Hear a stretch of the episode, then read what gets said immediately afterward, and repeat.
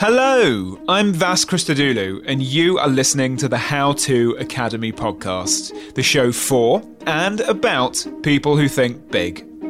Every week, the Academy hosts the world's leading thinkers in live conversation and debate in central London. From entrepreneurs to social psychologists, political activists to theoretical physicists. It's a feast for anyone who believes in the power of ideas.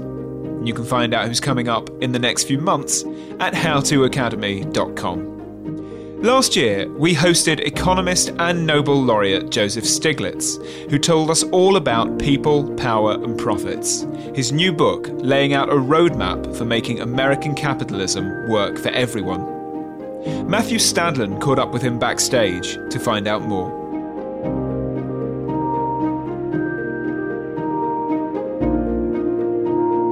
You are a Nobel Prize winner, so when you speak, people listen. Do you think that there has ever been a risk in your very important work that you bring your politics too heavily to bear on your economics? I always think about uh, that issue, but I would say that my politics has been informed by my economics. That when, of course, when I entered economics, I was concerned about certain issues like inequality. I grew up in a Gary, Indiana, which was a place where it was uh, marked by extremes of inequality, racial discrimination, uh, labor strife, uh, episodic unemployment, you name it. It was the golden era of capitalism, but it wasn't so golden as I saw it. So, obviously, those concerns have motivated my entry into economics. But when I began doing economic research, uh, one of the issues I dealt with was are markets efficient? Are markets stable? That's an analytic question. I entered it from perspective of an economic theorist.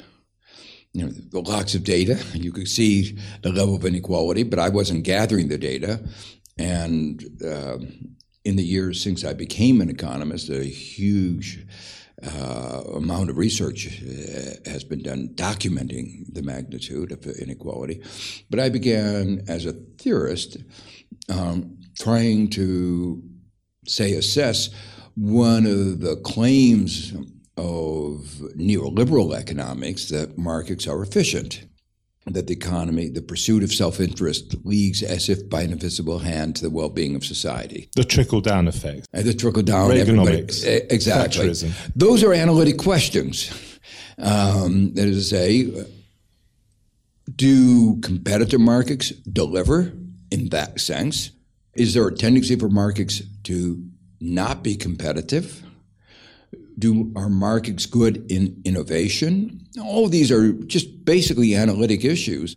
And it turned out that the theorems, these are mathematical propositions, were unambiguous. Markets in general, even when they're competitive, are not efficient, but there's a strong tendency of markets not to be competitive, and that innovation often isn't directed at ways that enhance the well being of society more generally. Well, I suppose what I'm getting at really is that to a lot of people, economics is a form of science, or at least it's to some extent the science of prediction. But there is so much scope for coming from the left or coming from the right or being, broadly speaking, a, a centrist. And, and what I'm wondering is whether you are ever influence in your desire, as I see it, for a fairer society where the proceeds of wealth are more evenly spread, whether your economics and your forecasting as to what will work and what won't work are influenced by that? Or do you f- see them both as one and the same thing? Well, by, by, in other words, by economics working, by the economy working, that has to involve working for more people than it does at the moment. Well, a successful economy, in my mind, is an economy that has to work for most people. Yes. That, that's the definition of success. And, and if the economy doesn't do that, it's not successful. But is, it, is but, that every economist's definition of success? No, it's not. Um, but this is where uh, there's a difference between wishful thinking or political analysis and, and hard right. scientific analysis. When I make a, a forecast of what will happen with a given policy, and I am concerned about creating a, an economy that delivers more for ordinary citizens. If I'm wrong in my forecast, then those individuals who I want to help won't be helped. So, in a sense, the given my concerns, it's even more imperative that my analysis be correct, because otherwise, the outcomes that I would have liked won't be there. So when you predict that Trump will fail and that his economic policies will not work, and there are those, of course, who think that he has been a successful president in those terms so far. But when you're predicting that failure, that's not wishful thinking on your part. No, it's not. It's it's, it's a serious um, forecast, um, and at this point, I think most economists probably agree. Uh, the IMF, for instance, says that the Trump tax bill, uh, which was not a tax cut because for a majority of Americans, when it's fully implemented, taxes will go up. So let's be clear. Uh, the growth is going to slow dramatically from a little bit over 3% to a little over 2%. Um, there's a lot of uncertainties, of course, and all forecasts are made contingent on that. But um, the fact was that that huge tax bill, increasing the deficit enormously, that money wasn't spent for infrastructure, education, investments in technology. It was spent to get more money in the pockets of our rich corporations and our rich individuals. And that's not the basis of sustainable growth. And I don't think anybody seriously could believe that putting more money in those pockets would lead to sustainable growth. And the data on investment shows that it hasn't uh, happened. Your beef is not just with Trump. You are championing a progressive capitalism. You want things to get better, and you don't think that that can be done, as you say in the book, incrementally. It needs to be big and bold. Before we get to your recipe for success, the premise of needing a recipe for success is that things have gone badly and as I say, they've gone badly, in your view, more broadly than just Trump's nascent presidency. We're in July 2019 just now, to, to be clear. What has, do you think, in synopsis, gone so badly wrong over the decades? Well, growth itself, as we measure it, GDP, is markedly slower than it was in the decades after World War II in spite of the fact that we're supposed to know more about how to manage the economy, we have advances in technology, uh, we are supposed to be an innovation economy, uh, the rate of growth is slower, uh, about two thirds of what it used to be.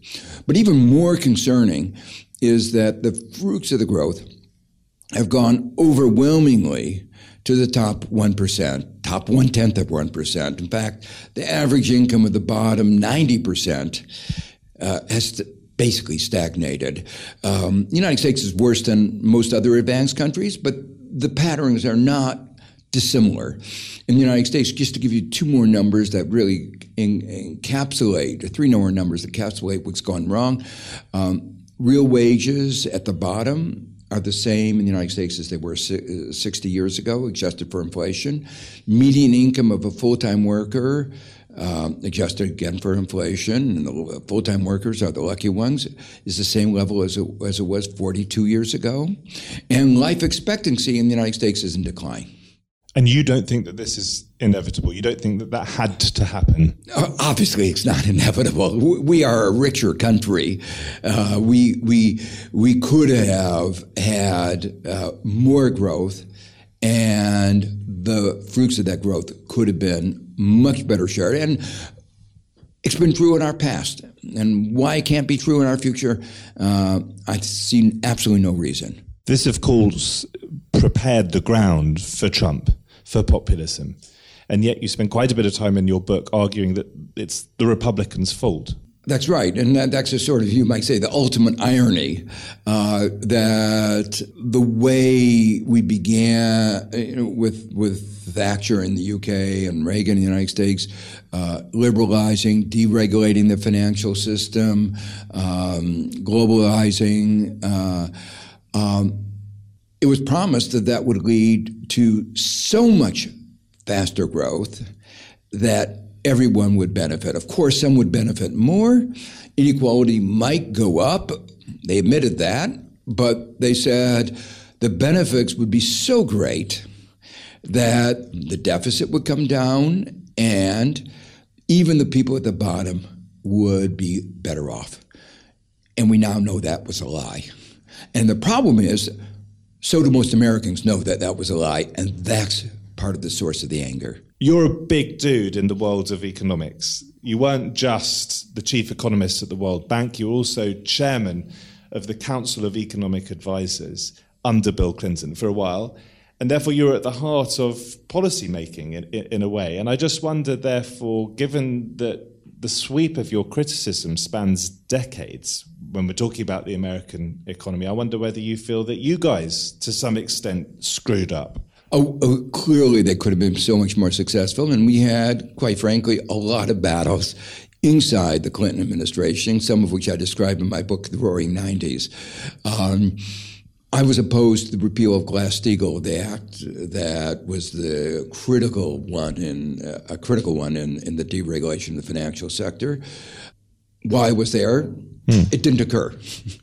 but after I left, uh, not only did uh, we uh, repeal the Glass-Steagall Act, we passed a law saying that you could not regulate derivatives, those risky products that amplified the financial crisis uh, in 2008.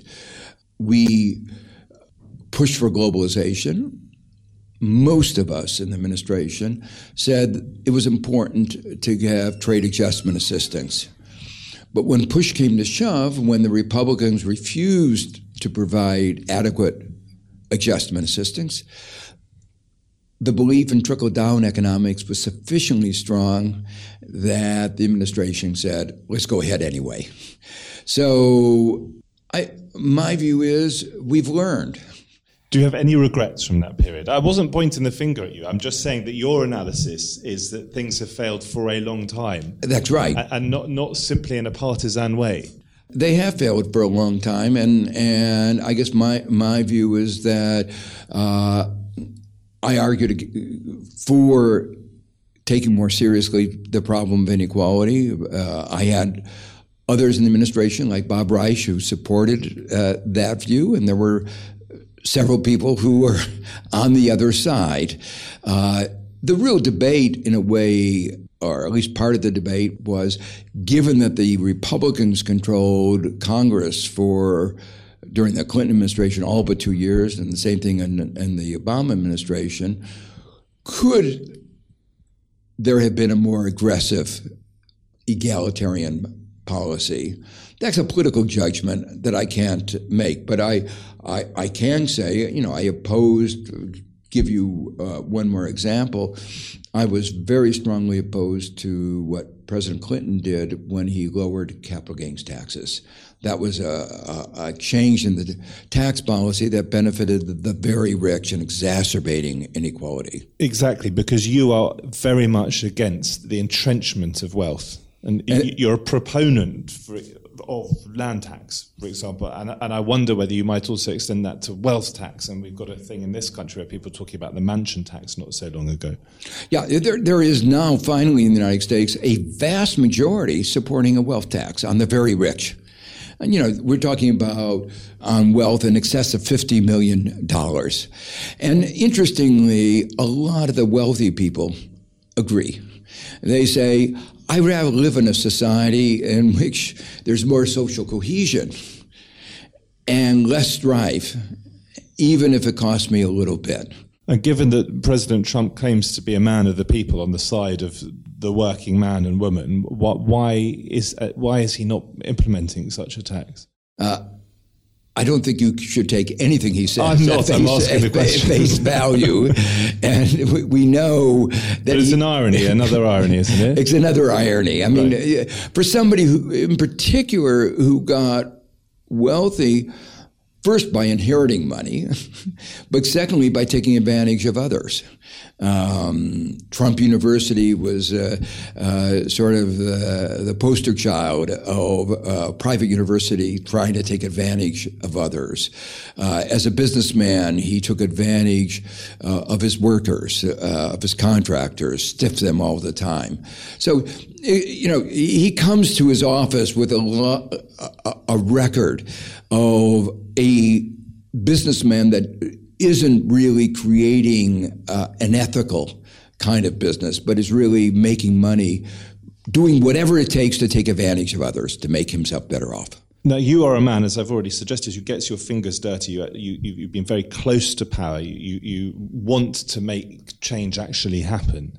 You don't just stand on the sidelines, point fingers like I'm doing at you, sort of tongue in cheek, and criticize, you look forward optimistically and positively. And much of the book is looking forward, and you have a route map to success.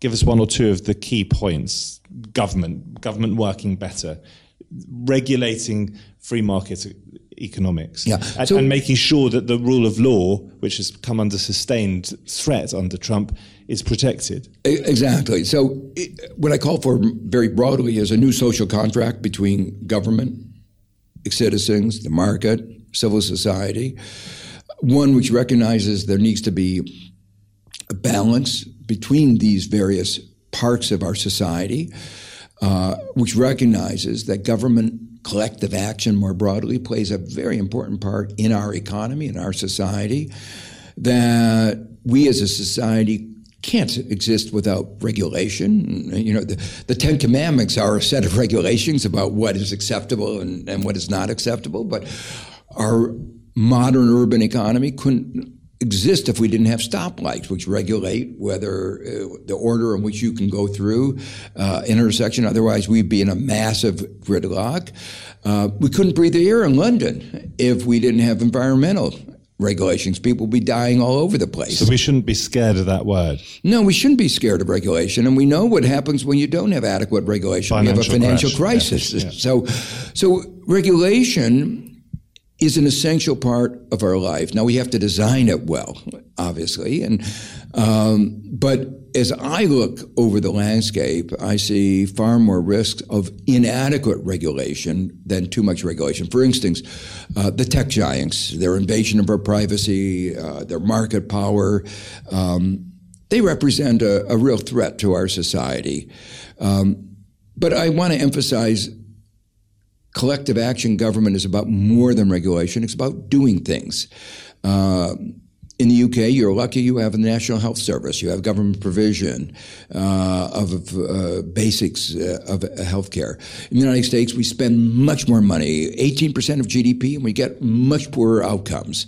Uh, why? Because we're being ripped off by the pharmaceutical companies, by the health insurance companies. Um, government plays an absolutely essential role in other aspects of social protection, like Social Security, old age pensions. Uh, but government also is critical in why we have economic growth, why we are richer than we were 250 years ago. Uh, and that's because it supports basic research. All the advances of our society are based on basic research. And government is the largest provider of that basic research. And also a safety net, of course. The welfare state of which we are rightly proud in this country, although there are plenty of people who think that it isn't robust enough. That's right. I mean, social protection is is an absolute essential part. So people don't uh, fall through the net when they the, the, the, days are not as bright as they might have been when they're going through a down downward spiral for a bit. Uh, that's right, and and actually, again, that can lead to uh, uh, greater productivity because people can take risks. Uh, Hence, possibly universal basic income, as you mentioned well, in the book. You don't come out emphatically in favor of it, but you're interested in it. I'm, I'm interested, but I'm a little bit suspect because to me, right now, the major problem is we have a lot of things that have to be done. We have to retrofit the global economy for climate change.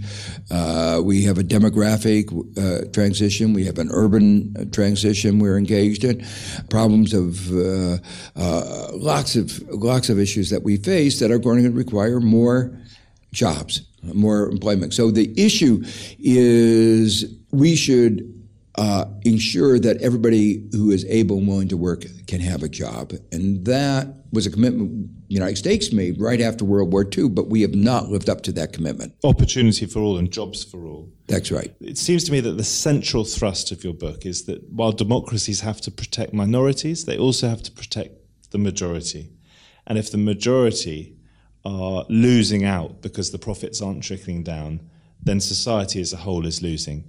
In layman's language, in everyday terms, in just a few sentences, how can you and your ideas transform American politics and economics so that the wealth is spread out more fairly, that people do feel more money in their pocket and have better access to public services?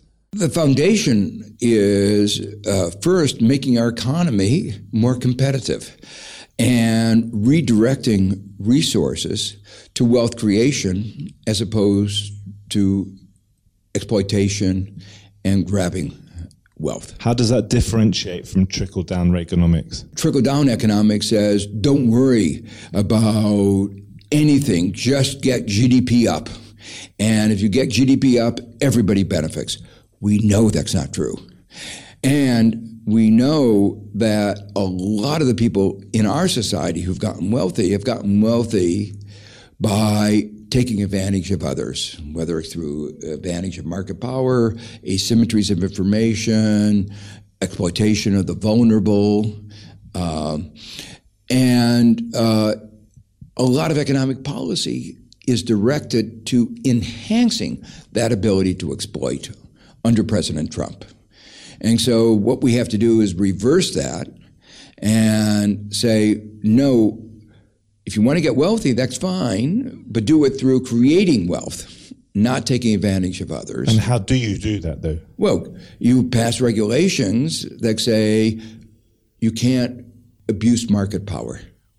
You know, in the United States, unlike Europe, if you have market power, you can charge any price you want as long as that market power was, quote, legitimately obtained. So you buy a patent and you can charge whatever you want for a drug. Raise the price a thousand times over the cost. So these are reforms in our antitrust laws, our competition standards that are absolutely essential. So we have to believe in the state again. But the problem, of course, at the moment is that the person who sits at the apex of the state is Donald Trump. I've got three quick fire questions for you. Is there hope for the Democrats? Can Trump be toppled? Who is that man or woman, and what is their message? Very briefly. Well, I think clearly uh, Donald Trump can be Trump. Uh, uh, uh trumped. Dumped and trumped, yeah. U.S. democracy is very badly flawed right now. The Supreme Court made another decision that further undermine our democracy. They've made a series of decisions. One, uh, allowing unbridled spending in our campaign so that we are now more described as a $1, one vote than one person, one vote. Uh, they then said there's no limit on the extent of gerrymandering. Uh, the gerrymandering is perfectly okay. Uh, the winner take all, uh, you know, uh, unbelievable. Uh, and we have a Senate which gives disproportionate weight to rural states with little population. We have an electoral college that gives disproportionate weight to small states uh, with little population. Money wields too much power in American politics, uh, as you say also in the book. Money wields too much power. Uh, our, our, revolving doors a real problem. Lobbying has a real problem. So we have a flawed democracy. In spite of that, so many more people want what I think of as the values, or reflect the values of the progressive agenda, that I think the Democrats will win. Uh, the polling shows two to one among young people. Uh, you know, and that's the future. And, and but they're not going to beat Trump. He's going to be a two-term president, isn't he? Uh, no, I don't think he will. Do you really? Know, I, well, there's I, a forecast. Many a of forecast. us might like to believe it it's a political it. forecast. Yes. So I don't want to pretend that this is based on economic science. And who will beat him? Who, will beat him, Joseph? Th- th- that's harder to say. But I think uh, the differences among the Democrats are smaller than they're united resolve that. Uh, but can he be beaten properly on the left by a really genuinely left wing candidate? Yes. A sort of American Corbyn? Uh, I think uh, all the young, all the Democrats are uh, have articulated a vision which uh, appeals to a broad range of Americans. Um, one of the but Bernie critical Sanders- things, one of the critical things in America that makes uh, answering your question not as easy uh, is that um, our voter turnout is very low, and to win. Uh, you can win if you just get enough voter turnout among the people who agree with you. And uh, among the Democratic candidates are several who a lot of people find inspiring. We'll see in the primaries who most Americans find inspiring. But if you get enough of those, say, young people to turn out, and young people who have not turned out, they, they, they are increasingly recognizing their future is at stake. And so I am hopeful that they will turn out. If that happens, uh, any one of these candidates, I believe, could win. And in a sentence, Bernie Sanders not too left for you. No, no, he's not. I mean, uh, um, he has articulated a, a, set of positions on a lot of issues that Americans are really concerned about. You've got to go on stage very shortly. So I was going to ask you three questions. I'm only going to ask you a second question now. And that is at this stage, we just still don't know who, as I speak to you, is going to be the next British Prime Minister because, as I said earlier, we're early July 2019. If we were to crash out without a deal, and you'll notice the use of the words crash out there, can we nonetheless make a success of things as a country? I think part of the problem is that you are going to be occupied for the next decade of dealing with the consequences. And a lot of people are already frustrated that you've spent three years talking about Brexit, not dealing with the problems of the UK. And now you'll have another decade talking about the consequences of Brexit without dealing with the other problems that have been festering. And, and particularly with uh, some of your leaders uh, in the Conservative Party who want to follow Trump in increasing inequality and in advancing policies that will slow economic growth and increase hardship, um, I think you're going to have your hands full with a lot of difficulties going forward. How scared should we be then?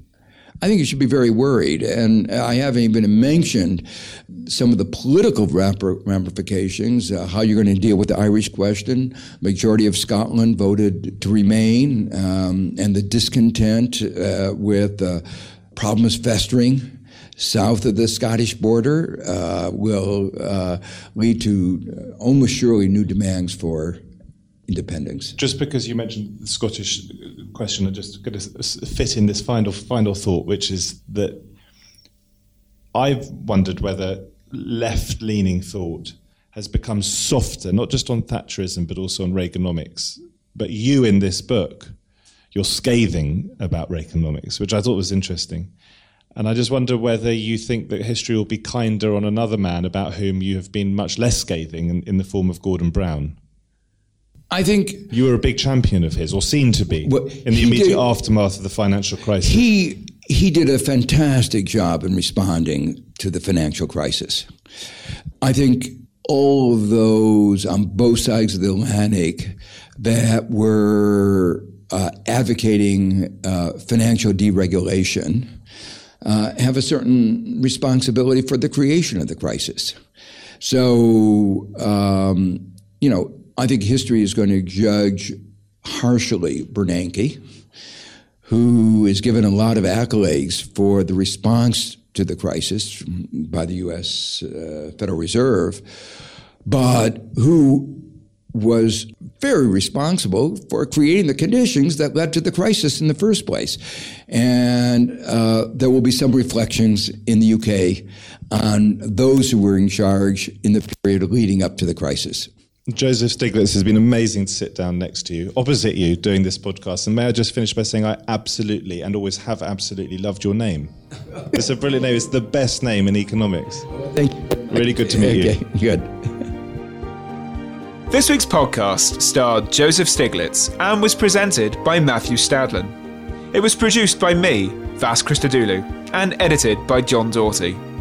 As ever, you can enjoy more podcasts just like it at howtoacademy.com or wherever you get your podcasts. And stay tuned in the next few weeks for some seriously exciting guests, including Paul Krugman, Elif Shafak, Ai Weiwei, and William Gibson. Thanks for listening.